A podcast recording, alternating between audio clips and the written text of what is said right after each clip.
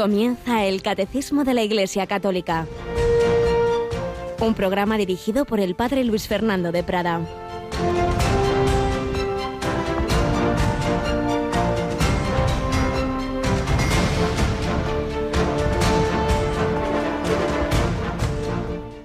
Yo, Pablo, anciano y ahora prisionero por Cristo Jesús, te recomiendo a Onésimo, mi hijo, a quien engendré en la prisión, que antes era tan inútil para ti, y ahora en cambio es tan útil para ti y para mí. Te lo envío como a hijo. Alabado sean Jesús, María y José. Muy buenos días en este jueves 12 de noviembre, memoria de San Josafat, obispo, mártir, apóstol de la unidad con las iglesias orientales. Y recordamos hoy en la Santa Misa esta cartita breve, muy personal, de San Pablo a un cristiano llamado Filemón. Quizá algunos haya extrañado lo que he leído. Te recomiendo Onésimo, mi hijo, y su hijo espiritual. ¿Por qué? Pues era un esclavo que se había escapado de la casa de este Filemón. Y lo habían cogido, estaba en la cárcel, quizá habría hecho alguna otra cosa, y entonces ahí pues conoce a Pablo y se convierte. Entonces, por eso dice San Pablo mi hijo, porque lo ha engendrado para Cristo Jesús. Allí mismo lo ha bautizado y entonces le dice Pablo a Filemón al que conocía, oye, mira, este era esclavo tuyo, pero ahora no lo cojas como esclavo, sino como a hijo. Te lo envío como a hijo. Me hubiera gustado retenerlo junto a mí para que me sirviera, para que me ayudara, pero no he querido hacerlo. Quizás se apartó de ti por breve, tiempo, para que lo recobres ahora para siempre, y no como esclavo, sino como algo mejor, como un hermano querido. Esta es la fuerza del Evangelio. Obviamente estaba tan metida en toda la civilización antigua, la esclavitud, que no iba de repente a desaparecer así como así. Pero era una semilla que el cristianismo sembraba al decir que todos los hombres somos iguales, hombres, mujeres, de cualquier raza, ante Dios, con esa libertad y acabaría, aunque todo tardó demasiado en desaparecer del todo, como bien lo sabemos, acabaría por desaparecer esa lacra de la humanidad. Pero aquí lo que vemos es esa caridad de San Pablo y ese, sacar esa, esa consecuencia de algo que todo el mundo veía como algo, pues ¿qué pasa, hombre? No estás un esclavo, pues como tienes aquí hoy a no sé qué criado y tal. No, te lo envío como a hijo. Pues pedimos también nosotros al Señor esa mirada, la que tenía San Pedro Claver, precisamente, pues estamos viendo la vida de este, eh, este jesuita que se hizo esclavo de los esclavos negros que lamentablemente llevaban a América.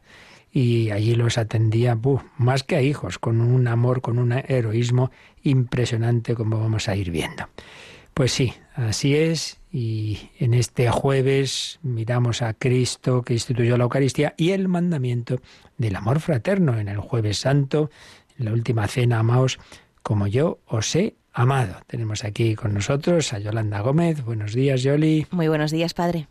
Y recordamos que precisamente nos iremos a África este domingo, rezaremos el rosario desde el santuario de Quivejo, ¿verdad? Sí, será a las 3 de la tarde, las 2 en Canarias, y rezaremos eh, pues desde ese lugar tan especial que es el santuario de Quivejo.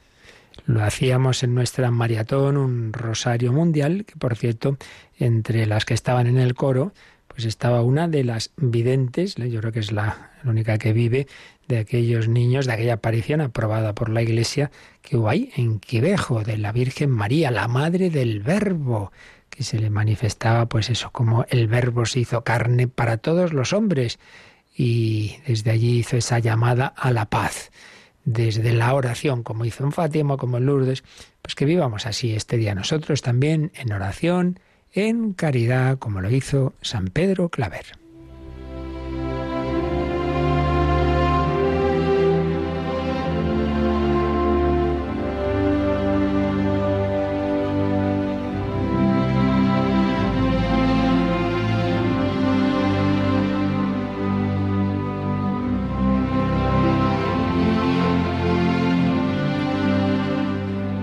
Hechos de los Apóstoles de América del Padre José María Iraburo. Estamos hablando de Pedro Claver. Ya le teníamos en América, ya lo teníamos en Nueva Granada y acabábamos de relatar cómo por fin, después de dudas sobre su vocación dentro de la Compañía de Jesús y como hermanos y como sacerdote, por fin, en 1616, pues se ordenó sacerdote.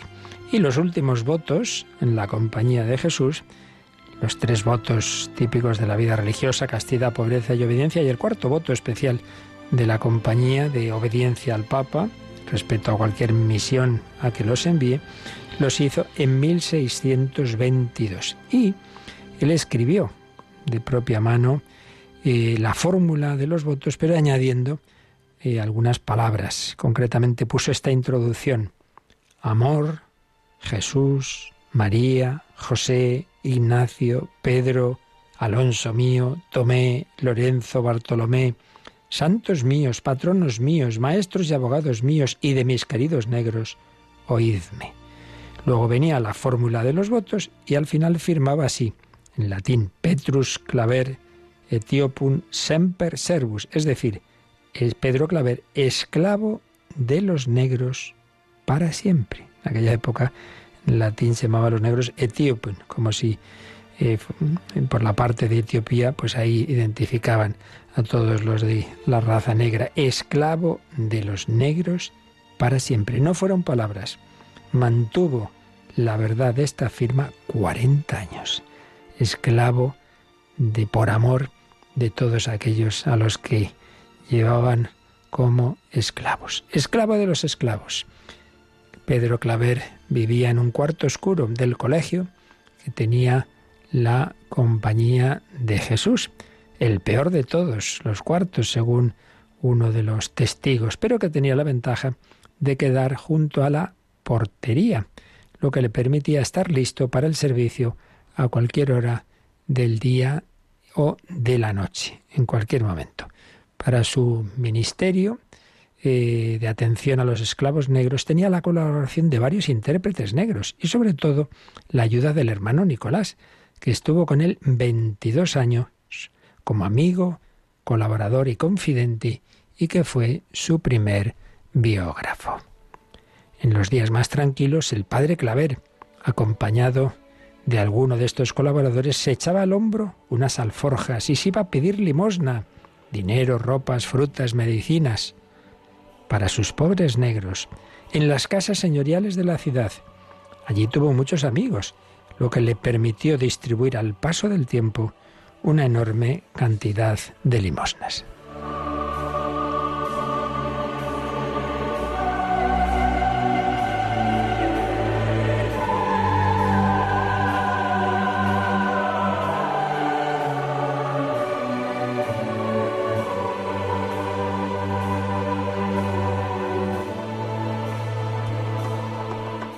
Padre Claver tenía ofrecidas misas y penitencias a quienes le avisaran primero de la llegada de algún galeón que trajera esclavos. Entonces se despertaba en él un caudal impetuoso de caridad y, según dicen, se transfiguraba, se encendía, se ponía rojo, iba al puerto a toda prisa, entraba en el galeón, donde el olor era tan irresistible que los blancos de los mismos capitanes negreros solían ser capaces de resistir un rato.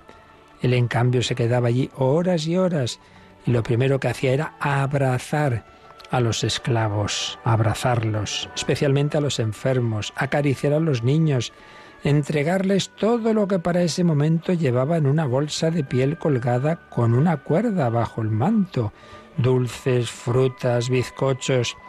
Enseguida, con ayuda de sus intérpretes, averiguaba sus procedencias y sus lenguas.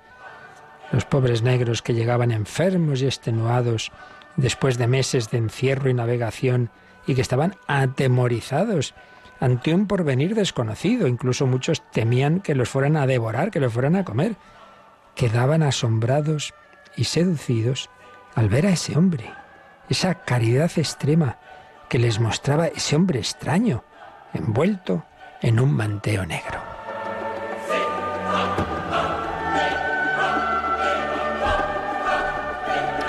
En cuanto era posible, el padre Claver iniciaba la obra de evangelización y catequesis de aquel más o menos millar de negros que llegaban cada año a Cartagena de Indias. Horas y horas, cuatro, seis, lo que fuera preciso, se dedicaba a hablarles de Cristo, de la redención, ayudándose de dibujos y estampas, con el auxilio de los intérpretes que cada tanto tiempo, agotados y mareados por el ambiente asfixiante, habían de ser relevados, en tanto que él seguía en su ministerio como ajeno completamente a la mera posibilidad del cansancio. Sus palabras y gestos pretendían la máxima expresividad, por ejemplo, para explicar la conversión del hombre viejo en un hombre nuevo, les decía, según cuenta el hermano Nicolás, que de la misma manera que la serpiente muda de piel, así hay que mudar de vida y costumbres, despojándose de los vicios. Y al decir estas palabras, el padre Claver, colocando el Cristo en su seno, con las manos se cogía la piel desde la frente hasta la cintura como desgarrándose y como si se quisiese arrancar la piel. Y los negros hacían lo mismo con tanto fervor que parecía que se despojaban verdaderamente de la piel y la revestían de la fe. Era el hombre nuevo.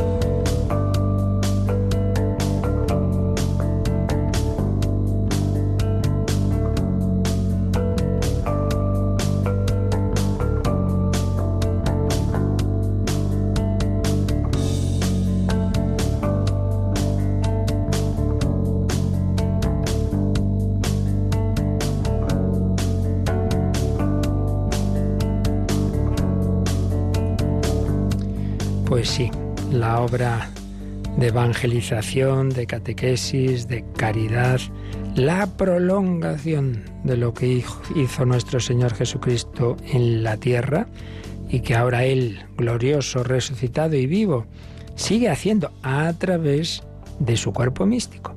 Lo que hizo con su cuerpo terreno, con esa, con esa humanidad suya, en los treinta y tantos años de vida allí en Israel, ahora el glorioso ya resucitado a la derecha del Padre, lo sigue haciendo con el cuerpo místico, a través de nosotros. Tú necesitas mis manos, mi cansancio, que a otros descanse. Jesús ahora actúa a través de nosotros. Y de una manera muy especial, pues está vivo en la liturgia. San Pedro Claver, pues hacía todo unido en la misión, que es lo que debemos hacer. Es la, la salvación integral del ser humano. No basta simplemente anunciar a Cristo y ahí te dejo que te mueras de hambre, hombre. Pues no es muy coherente, ¿no? Estás hablando de, ese mensaje de amor y, no atiendes a esta persona que se está muriendo, pero tampoco es coherente. Sí, sí, le doy de comer y le curo, pero no le anuncia el Evangelio. Papa Francisco en la Evangelii Gaudium se quejaba de, de, que a veces hay como un menosprecio de los pobres como si ellos no tuvieran sed de Dios, sino solamente de lo material. Ni una cosa ni la otra, sino darlo todo y es lo que han hecho todos los santos, todos los misioneros. Pues sí, prolongación de la acción de Jesucristo. Y precisamente, pues llegamos a este punto, estamos hablando, recordemos, de la liturgia como obra de la Santísima Trinidad. Después del primer apartado, el Padre, fuente y fin de la liturgia, estamos en la segunda persona de la Trinidad, el Hijo de Dios hecho hombre, la obra de Cristo en la liturgia vimos dos números muy importantes, el 1084 y 1085, fundamentales, porque aquí está la clave de la liturgia. No es una obra nuestra humana, sino que es Jesucristo vivo, el que actúa ahora a través de los sacramentos, a través de la liturgia, el que nos comunica el Espíritu Santo, como fruto de su misterio pascual. Es lo que veíamos ayer, el misterio pascual de Cristo, su pasión, muerte y resurrección, ascensión y envío del Espíritu Santo como fruto de toda su, eh, como centro, perdón, de toda esa obra redentora y esa obra redentora del Señor y particularmente ese misterio pascual, dado que el Señor ha entrado en la eternidad, su, él, como Dios siempre, es, siempre tiene esa eternidad, pero ahora su misma humanidad, invadida, por así decir, por, por esa naturaleza divina, sin, sin confusión, sigue teniendo naturaleza humana y naturaleza divina en la unidad de la persona, pero ahora nos dice el catecismo, ese, ese Cristo que ha entrado en la eternidad, que está glorioso, eh, ese acontecimiento, ese misterio pascual, no permanece simplemente en el pasado como un hecho histórico, no. todo lo que Cristo es y todo lo que hizo y padeció por los hombres, dice el 1085, participa de la eternidad divina y domina así todos los tiempos, y en ellos se mantiene permanentemente presente. El acontecimiento de la cruz y de la resurrección permanece y atrae todo hacia la vida. Permanentemente presente. Y por eso en ese siglo XVI movía a Pedro Claver y se anunciaba a aquellos hombres a los que habían secuestrado, pero que se encontraban con ese hombre extraño, que en vez de, de, hacerles mal, como les habían hecho hasta ese momento, solo buscaba darles amor, curarles y anunciarles la salvación del que se hizo por nosotros esclavo, del Hijo de Dios que bajó del cielo a la tierra y se dejó flagelar y crucificar. Pues bien, todo esto sigue ocurriendo, el Señor Jesús sigue actuando a través de su iglesia y es lo que vemos en este siguiente eh, subapartado dentro de este apartado de la obra de Cristo en la liturgia. Después de hablar de Cristo glorificado, vamos a hablar un poquito en un par de números de cómo el Señor pues ha instituido esas iglesias sobre los apóstoles y sus sucesores para seguir haciendo su obra. Pues vamos a verlo, Yolanda, en el 1086, que como en otras bastantes ocasiones ocurre, es todo el una cita de la Constitución Sacrosantum Concilium del Vaticano II, la constitución que se dedicó precisamente a la liturgia. Lo leemos. Por esta razón, como Cristo fue enviado por el Padre, él mismo envió también a los apóstoles llenos del Espíritu Santo, no sólo para que al predicar el Evangelio a toda criatura anunciaran que el Hijo de Dios, con su muerte y resurrección, nos ha liberado del poder de Satanás y de la muerte y nos ha conducido al reino del Padre sino también para que realizaran la obra de salvación que anunciaban mediante el sacrificio y los sacramentos en torno a los cuales gira toda la vida litúrgica. Entonces aquí en primer lugar pues se nos recuerda eh, esa misión de los apóstoles. Apóstol precisamente significa enviado. ¿Quién es el primer apóstol? Cristo.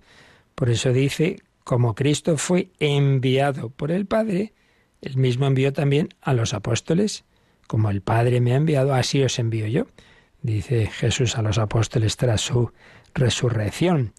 El apóstol del Padre, el apóstol, el enviado es Cristo, y el enviado, los enviados de Cristo, eh, son los apóstoles.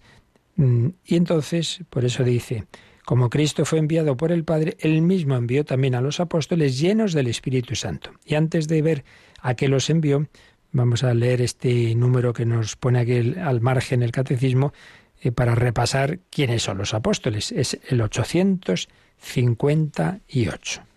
Jesús es el enviado del Padre. Desde el comienzo de su ministerio, llamó a los que él quiso y vinieron donde él. Instituyó doce para que estuvieran con él y para enviarlos a predicar. Desde entonces, según sus enviados, es lo que significa la palabra griega apostoloi, en ellos continúa su propia misión, como el Padre me envió, también yo os envío. Por tanto, su ministerio es la continuación de la misión de Cristo. Quien a vosotros recibe, a mí me recibe, dice a los pues, doce. perdón, sí, es un texto, es un número importante, el 858, porque aquí está la clave, bueno, pues del sentido de, de la Iglesia, ya lo hemos visto.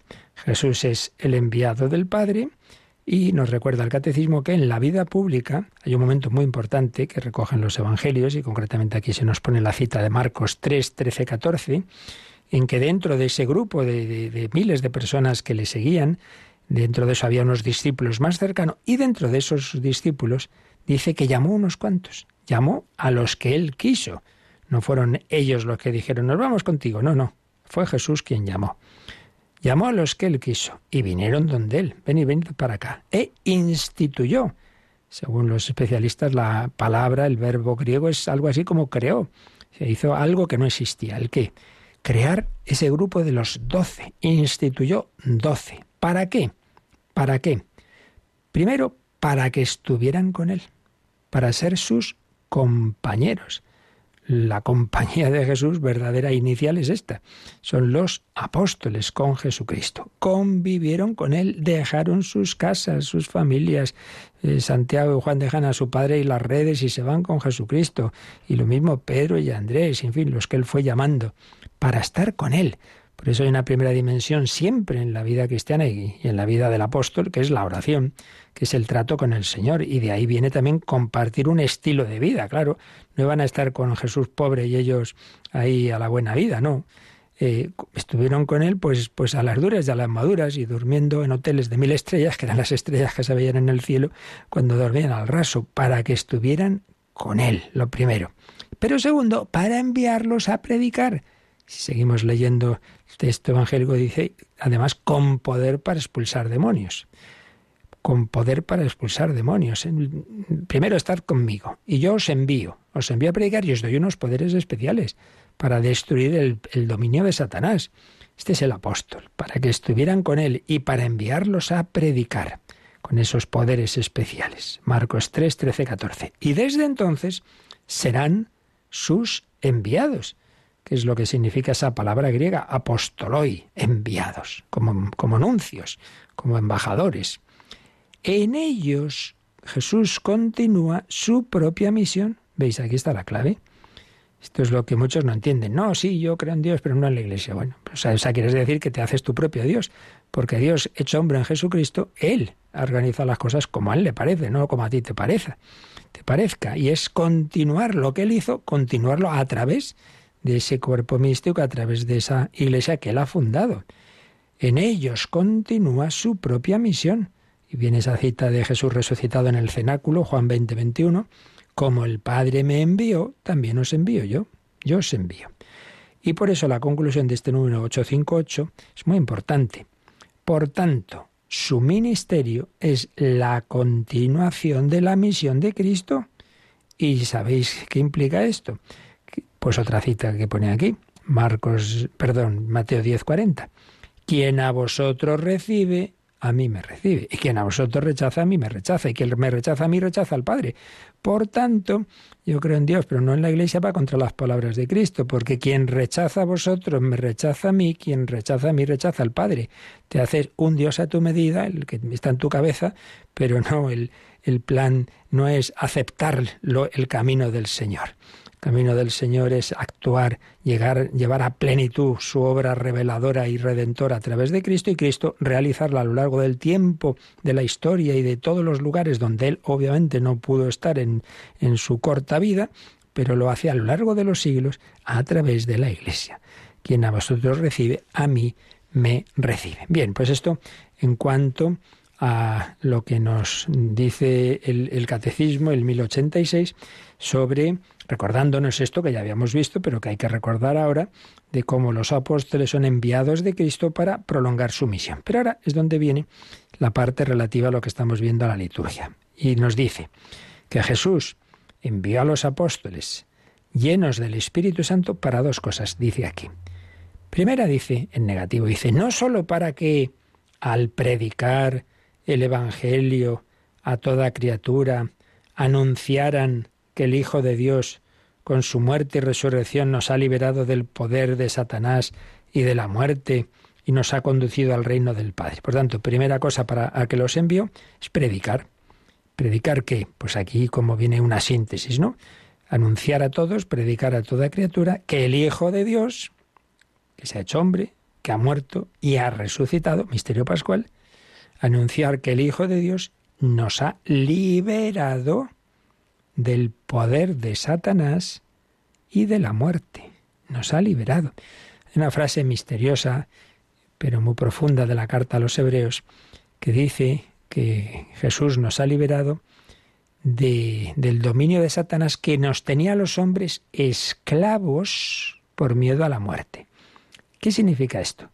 Pues que por miedo a morir, y morir no solo es la muerte física, sino todo lo que me parece que me quita a mí el pasármelo bien, mi vida, mi vida. Esto es mi vida, la juerga, el, el fin de semana, el deporte, el no sé qué. Esto es mi vida. Ay, no, no, es que si me meto en la vida cristiana, en vez de pasarme todo el día viendo partidos en la tele, pues a lo mejor tendría que ir a misa, a lo mejor tendría que visitar enfermos y a, a mi abuelito que nunca voy a verle.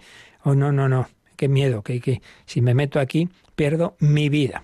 Mi vida, falso. Es la imagen que te haces de una vida egoísta que te mata en realidad, por miedo a la muerte.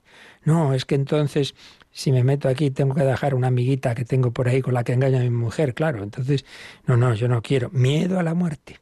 Voy a, perder lo que me da, me creo al menos a mí, que me da la vida. Entonces, eh, anunciar todo lo contrario, que Jesucristo nos ha liberado del poder de Satanás, que nos tiene esclavos por ese miedo, por ese miedo a perder mi vida. Eh, y, también la muerte ya físicamente, y por eso tantos millones y millones de mártires en la historia de la Iglesia. Dice que me matan. Bueno, pues muchas gracias, ya me voy al cielo, ya tenía ganas, ¿no? Y por la puerta grande. Eh, ese miedo a la muerte que nos hace tantas veces hacer cualquier barbaridad. Pues primero predicarlo, anunciarlo, que el Hijo de Dios nos ha liberado del poder de Satanás y de la muerte y nos ha conducido al reino del Padre. Predicarlo. Pero dice, no solo para eso, no solo ha enviado a los apóstoles para predicar, id y anunciad, sino también, y aquí es donde viene la parte que nos interesa ahora de la liturgia, sino también para que realizaran la obra de salvación que anunciaban. ¿Cómo es esto? ¿Cómo van a hacer los apóstoles la obra de salvación si ya la hizo Jesucristo? Claro, claro, tranquilo. Sino también para que realizaran la obra de salvación que anunciaban, como mediante el sacrificio y los sacramentos en torno a los cuales gira toda la vida litúrgica. O sea, os anuncio que Cristo nos ha salvado. ¿Cómo? Haciéndose hombre, muriendo y resucitando por nosotros, dándonos el Espíritu Santo. Pero no solo os lo anuncio, sino que eso que Jesucristo hizo se hace eficaz ahora en estos sacramentos. A través del bautismo tú recibes esa comunicación del Espíritu Santo. A través del bautismo Jesucristo te asume, te coge, te mete en su corazón, te hace su hermano, te hace hijo del Padre. Entras en la iglesia. Y ahora celebramos la Eucaristía y en la Eucaristía se hace presente lo que nosotros vimos en el Calvario. Podría decirlo San Juan al menos, nosotros estaban escondiditos se hace presente a Cristo que murió por ti hace cinco años o hace dieciséis siglos o veinte siglos. Se realiza, se hace presente, representar. En sentido litúrgico no es la representación teatral de una cosa, pues bueno, que eso, que es una representación en este sentido, que no es un, no es que esté ocurriendo ahora eso que se representa. No, en la liturgia sí está ocurriendo. No es un mero teatro. No es que nos recordamos, hacemos una obra de teatro o una película sobre la pasión y resurrección de Jesús. No, no, no, no, es mucho más. Es el mismo protagonista de entonces que está vivo, que nos da ese mismo amor con el que moría en la cruz y con el que resucitado nos comunicaba el Espíritu Santo. Por tanto, los apóstoles predican y realizan, o mejor sería decir, Jesucristo realiza a través de ellos, la obra de salvación ¿Cómo? Pues a través del sacrificio, aquí con el sacrificio se refiere al sacrificio de la misa, que es el centro de la vida litúrgica. La obra de salvación que anunciaban se realiza mediante el sacrificio y los sacramentos, en torno a los cuales gira toda la vida litúrgica. La columna vertebral de toda la liturgia son los sacramentos. Y el, a su vez, la cima, la cumbre de todos los sacramentos es la Eucaristía, donde hay, como enseguida veremos, una especialísima presencia del mismo Jesucristo, no solo como Dios, sino como hombre verdadero, con su cuerpo, sangre, alma y divinidad. Pues esta es la maravilla, que lo que ocurrió entonces, nosotros no estábamos allí, fue hace 20 siglos, pero a través del cuerpo místico de Cristo, a través de los apóstoles y sus sucesores, que son los obispos, y sus colaboradores, que son los presbíteros, a través de ellos no solo recibo el anuncio de lo que ocurrió, que ya decíamos que Cristo no envió a escribir un libro, envió a anunciar, a predicar. Lo que pasa es que la principal parte de esa predicación se pone por escrito bajo inspiración del Espíritu Santo y es el Nuevo Testamento. Pero la Iglesia ya estaba desde antes anunciando y celebrando, y celebrando. El que cree y se bautice se salvará. Haced esto en memoria mía. A quienes perdonéis los pecados les quedan perdonados. A través de la liturgia, a través de los sacramentos, es Cristo mismo quien nos está salvando cada día, quien nos está redimiendo. Por eso déjate salvar. Por eso recordábamos esa escena de Jesús a los pies de los apóstoles para lavárselos. Se pone a tus pies para lavar no tus pies con agua, sino tu corazón con sangre. Tu corazón con sangre. Qué maravilla. El Señor nos llama a dejarnos salvar. Lo hace a través de su iglesia. Pues vamos a agradecérselo, vamos a darle gloria al que se hizo esclavo, al Hijo de Dios hecho hombre, que nos ha redimido. A Él sea por siempre la gloria.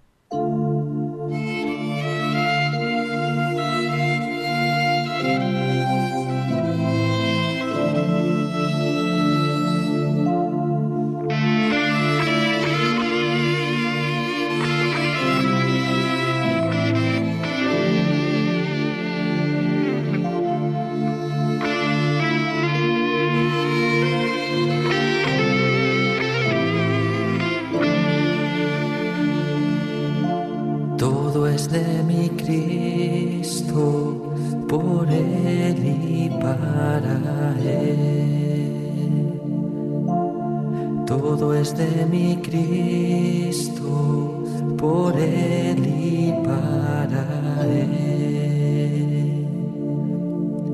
A Él sea la gloria, a Él sea la sea la gloria, por siempre amén. al sea la gloria, al sea la gloria, al sea la gloria, por siempre amén.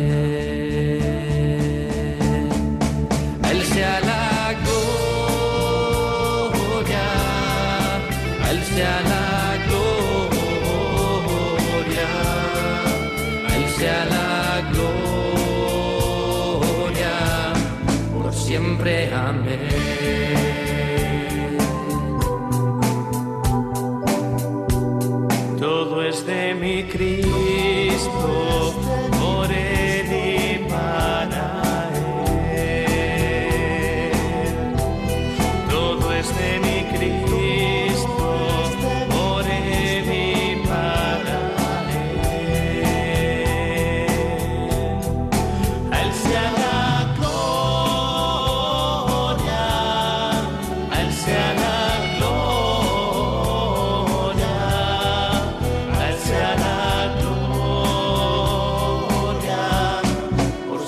Siempre amén.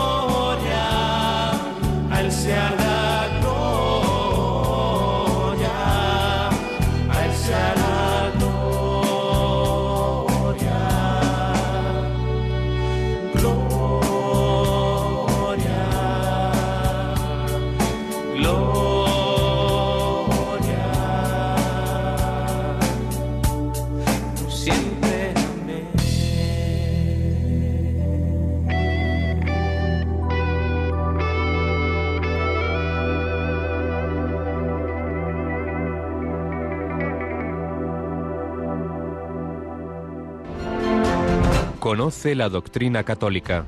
Escucha el catecismo de martes a jueves de 8 a 9 de la mañana y los sábados a la misma hora profundizamos en los temas tratados en el programa En torno al catecismo.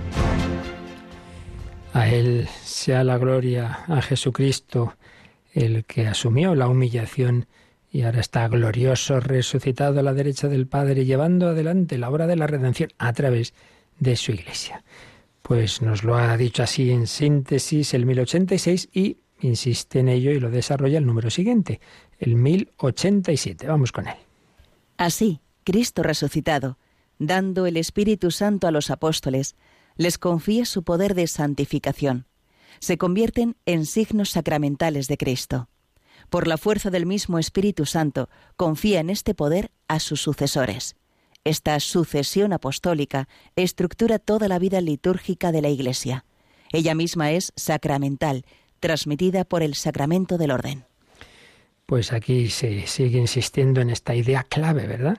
Que ya vimos realmente el fondo de todo esto, lo vimos con calma cuando hablamos en el credo, la tercera parte del credo, el Espíritu Santo y las obras del Espíritu Santo, y ahí hablamos de la Iglesia. Creo en la Santa Iglesia Católica, es esto.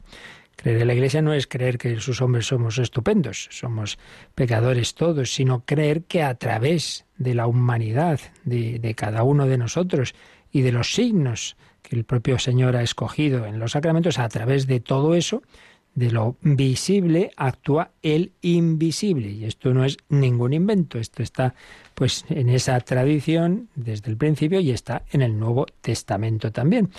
Y por eso aquí vuelve a citarnos este texto de Juan 20, dice Cristo resucitado, dando el Espíritu Santo a los apóstoles, les confía su poder de santificación. Y nos cita Juan 20, 21 a 23.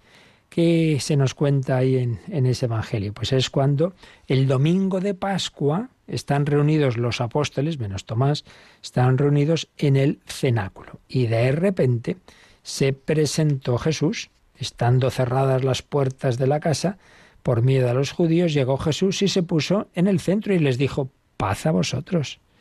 Y después de decir esto, les mostró las manos y el costado. Qué bonito es esto.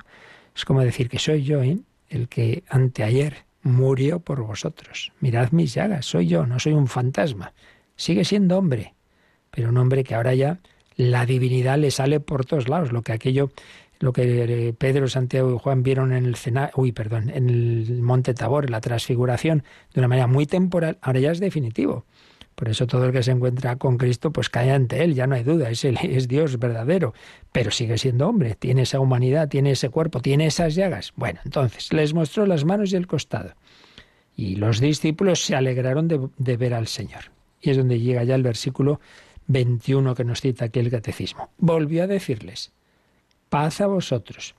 Como el Padre me envió, así también os envío yo. Lo habíamos visto antes. Pero añade, versículo 22 y 23.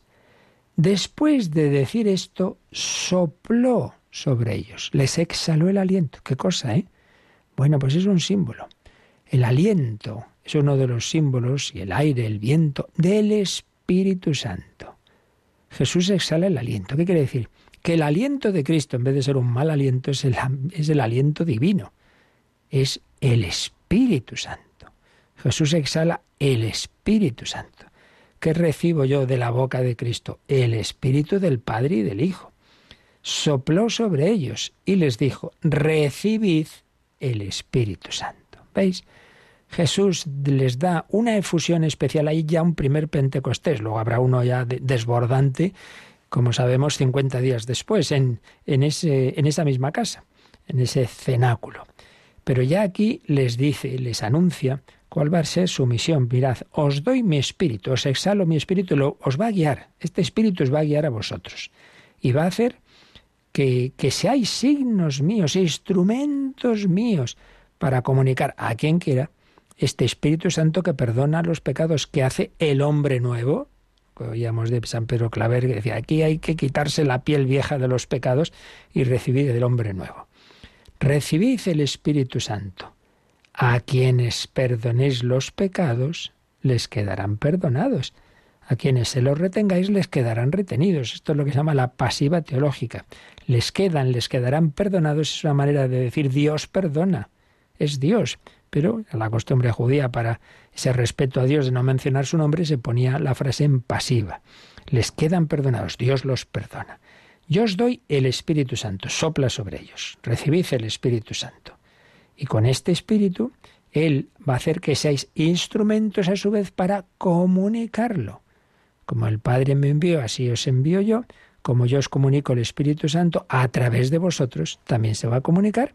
Y por eso el sacerdote extiende las manos, epíclesis, sobre el pan y el vino, y el Espíritu Santo lo va a convertir en cuerpo y sangre de Cristo. El sacerdote extiende las manos sobre la cabeza del que se está confesando, y el Espíritu Santo va a renovar ese corazón. Y ya os he dicho muchas veces que yo esto, desde luego, esto segundo lo he visto. O sea, en lo primero, pues por la fe, sé que es Jesucristo el que está en la Eucaristía. Pero es que lo segundo, aparte de creerlo, lo he visto, porque he visto a veces los cambios tan espectaculares que ningún psicólogo del mundo es capaz de hacer en, siete sesiones. Pues ahí, en siete o en setecientas, que hay algunos que se pasan años, pues ahí eh, ocurre en un instante. Y ves una persona y dices, madre mía, pero este es el que entró, porque es, no soy yo, es el Espíritu Santo el que actúa. Por eso no tengamos miedo a ir a recibir esa comunicación del Espíritu Santo, esa confesión, que no lo veas en positivo, ay, voy a decir mis pecados. Vas a darle una alegría al Señor y a recibir el Espíritu Santo que te va a hacer capaz de lo que no lo somos nadie humanamente, de, vivir cristianamente incluso pues como vemos en tantos mártires humanamente débiles, de dar la vida sin miedo a la muerte, que nos tiene el demonio esclavos por miedo a la muerte. Hemos recordado antes. Así pues, el fundamento de la liturgia, de que la Iglesia celebra la liturgia, es que es Cristo que a través de ella sigue soplando y dándonos el Espíritu Santo, a través de los apóstoles y sus sucesores, que son los obispos, y sus colaboradores, que somos los presbíteros. Así, Cristo resucitado, dando el Espíritu Santo a los apóstoles, les confía su poder de santificación. Sigue diciendo el Catecismo 1087. Se convierten los apóstoles en signos sacramentales de Cristo. Pero si sigue siendo Pedro, metepatas y sí, sí, humanamente eh, su debilidad, todo lo que quieras. Pero ahora es signo de Cristo. Por eso, Padre, Padre, ¿por qué me llama usted Padre? Bueno, pues porque a través de usted, como, como lo de que decía San, San Pablo de, de, de, Onésimo, es mi hijo, sí, porque lo ha engendrado para la, la, vida de Dios, a través del bautismo, de la confesión, le alimento con la vida divina, la Eucaristía, etcétera. Los apóstoles se convierten en signos sacramentales de Cristo. Por eso se dice el sacerdote alter Christus, otro Cristo, o mejor, el mismo Cristo presente en ese, a través de, luego con toda, repito, la humanidad débil, incluso pecadora. Pero eso no quita que aunque yo me confiese con un sacerdote pecador, el que me perdona a través de él es Jesucristo. Por el poder del mismo Espíritu Santo, los apóstoles confían este poder a sus sucesores. Esto ya digo, ya lo vimos hablando de la Iglesia, no vamos a repetir todo aquello, aunque ahora leeremos rápidamente eh, un, un par de números uno que ya vimos sobre esto. Y entonces se da esa sucesión apostólica. Por eso también hemos recordado muchas veces ante determinadas preguntas que la Iglesia tiene esa línea de continuidad desde ahora hasta los apóstoles y hasta Cristo, porque cada obispo sucede a otro, que sucede a otro, que, sucede, que al final llegamos a los apóstoles.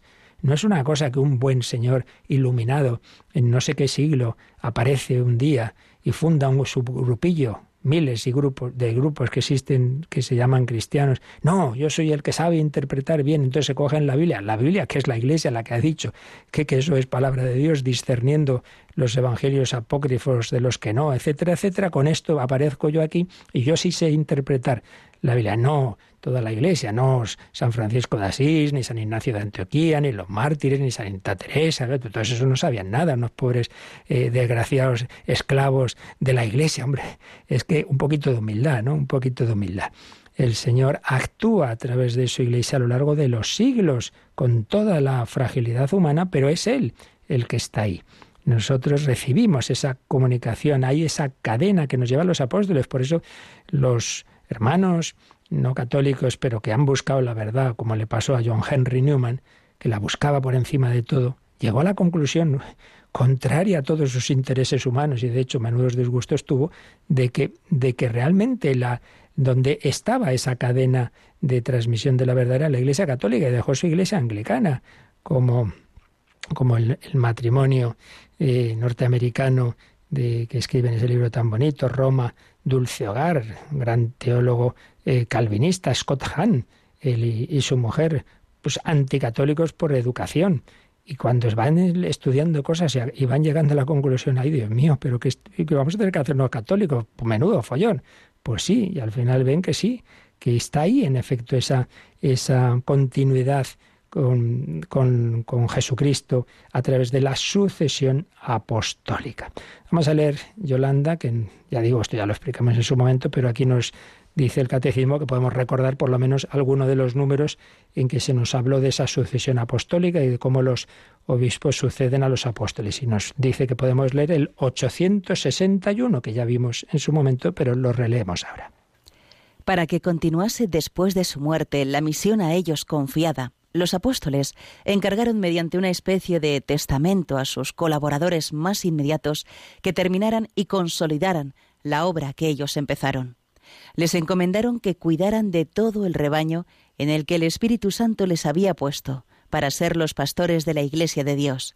Nombraron, por tanto, de esta manera, a algunos varones, y luego dispusieron que, después de su muerte, otros hombres probados les sucedieran en el ministerio. Pues es, como digo, lo que llamamos la sucesión apostólica. Uno va leyendo los hechos de los apóstoles y va leyendo las cartas de San Pablo, etcétera, y va viendo que esto en efecto ya iba ocurriendo, iban pasando los años y claro, los apóstoles veían que no, que no volvía Jesús tan pronto como quizá hubieran imaginado al principio. Entonces van estableciendo sucesores y aparece clarísimo en los textos de los primeros padres de la Iglesia de una manera muy especial en San Ignacio de Antioquía, como ya muy al, principio está ya clara esa estructura en las comunidades cristianas de diáconos, presbíteros y obispo, y también la supremacía, la primacía del, del, obispo, del sucesor de San Pedro, el obispo de Roma, que nosotros llamamos el Papa. Así pues, a través de esa sucesión apostólica, esos poderes que Jesucristo dio a los apóstoles hacen que la Iglesia sea ese signo vivo de Cristo, ese sacramento universal de salvación. Aquí me encuentro yo con Cristo. Y ya hemos dicho muchas veces ese, ejemplo, ¿no? Es Cristo, es la cabeza del cuerpo místico, que a través de su cuerpo, que es la Iglesia, nos toca cada uno de nosotros con esos dedos que son, por así decir, los sacramentos. Y particularmente, pues ya digo, a través de, de los obispos y de los colaboradores que somos los sacerdotes, recibes pues, los principales sacramentos, como es la Eucaristía, la penitencia, etc. Por eso también nos dice, y este no lo hemos visto, sino que se verá más adelante cuando veamos los siete sacramentos, pues bien sabemos que uno de ellos es el que llamamos el sacramento del orden, el orden, es decir, el que nos incorpora a algunos a esa cadena de sucesión apostólica, el grado supremo, los obispos y los colaboradores, los sacerdotes, los presbíteros, perdón, porque el sacerdocio pleno es precisamente el del obispo. Entonces ahí lo, veremos, pero nos, nos, dice el catecismo que ya podemos mm, anticipar cómo va a empezar la explicación del sacramento del orden. Eh, el artículo sexto que, que veremos cuando vayamos viendo todos los sacramentos. Y es en el número 1536. Pues vamos a leer lo que nos dirá entonces, que ya se explicará en su momento. El orden es el sacramento gracias al cual la misión confiada por Cristo a sus apóstoles sigue siendo ejercida en la Iglesia hasta el fin de los tiempos. Es, pues, el sacramento del ministerio apostólico. Comprende tres grados, el episcopado, el presbiterado y el diaconado. Pues aquí lo tenemos, es ese sacramento a, a través del cual, gracias al cual, esa misión, que hemos recordado que Cristo confió a sus apóstoles, esa misión sigue siendo ejercida en la Iglesia hasta el fin de los tiempos. Yo estaré con vosotros todos los días hasta el fin de los tiempos. Y hasta el fin de los tiempos, quien a vosotros escucha, a mí me escucha. Y hasta el fin de los tiempos, a quienes perdonéis los pecados, les quedan perdonados, etc. Es el sacramento del ministerio apostólico, a través de esa imposición de las manos, un, un sacramento, a través de esa imposición de las manos y de esa oración, esta imposición de las manos que ya aparece en el libro de los Hechos de los Apóstoles, el Señor pues sigue eh, comunicando ese Espíritu Santo que sopló sobre los apóstoles en el cenáculo, en esos tres grados de episcopado, presbiterado y diaconado. Pues esto es lo que ya hemos visto, ese Cristo glorioso, resucitado, que está a la derecha del Padre, que lleva adelante la obra de la redención, pues lo hace a través de esa iglesia que él mismo ha fundado, que ha instituido sobre los doce y sus sucesores, eh, a los que ha enviado. Y como el Padre me envió, así os envío yo. Por eso, cada uno de nosotros podemos recibir a Jesucristo a través de esos nuncios, de esos embajadores, que son los apóstoles, que son los obispos, sucesores de los apóstoles y sus colaboradores. Pues aquí lo dejamos dando gracias al Señor pues de, de tenerle, de tener su presencia, de tener esa comunicación del Espíritu Santo. Y algunos minutillos nos quedan, pues si da tiempo, si queréis hacer alguna pregunta, alguna consulta sobre este u otros temas. Participa en el programa con tus preguntas y dudas. Llama al 91005 9419. 91005 9419. Puedes escribir un mail a catecismo o escribirnos un mensaje al teléfono de WhatsApp 668 594 383 668 594 383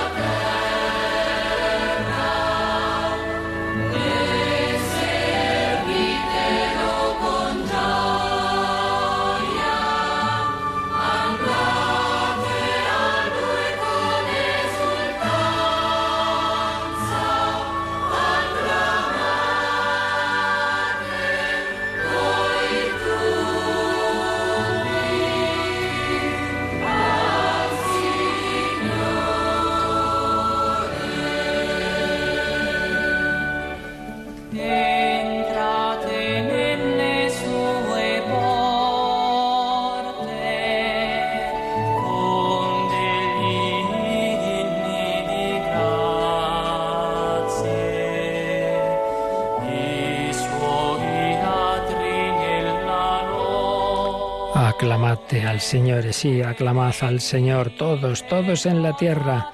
Bueno, teníamos aquí alguna cuestión.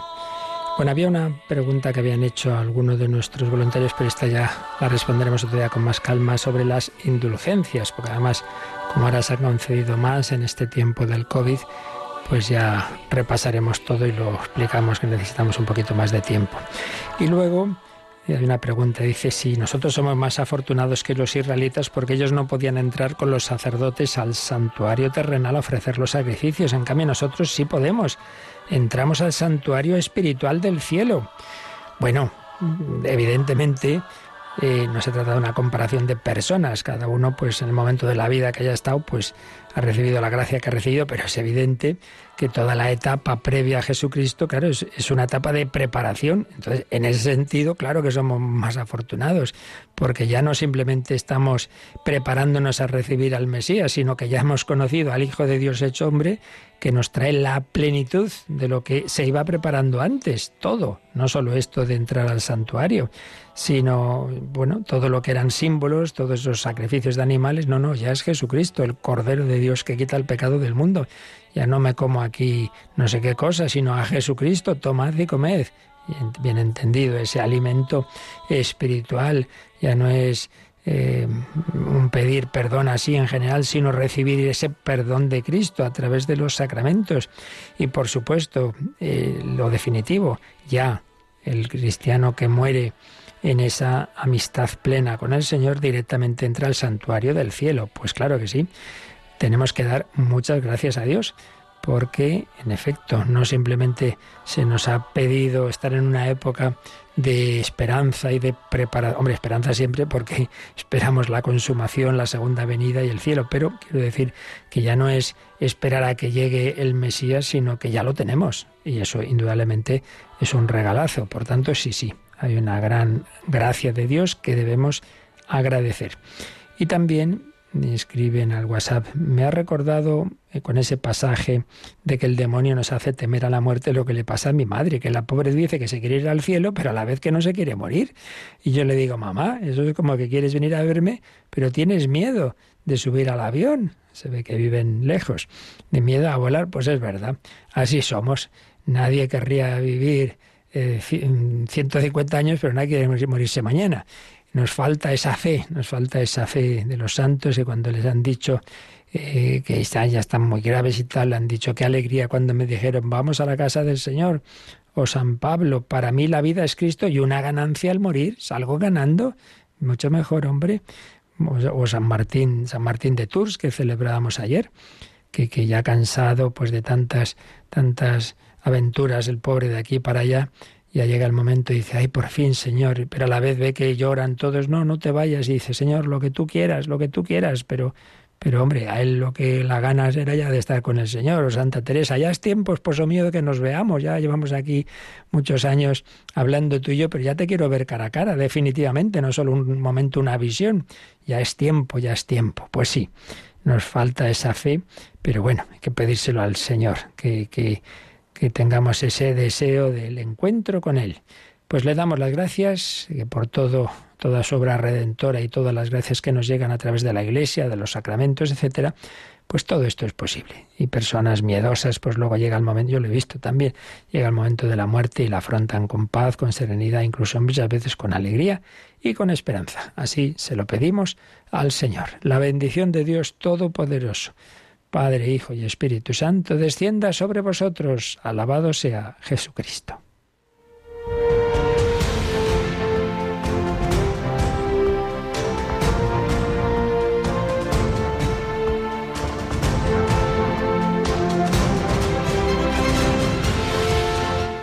Han escuchado en Radio María el Catecismo de la Iglesia Católica, un programa dirigido por el Padre Luis Fernando de Prada.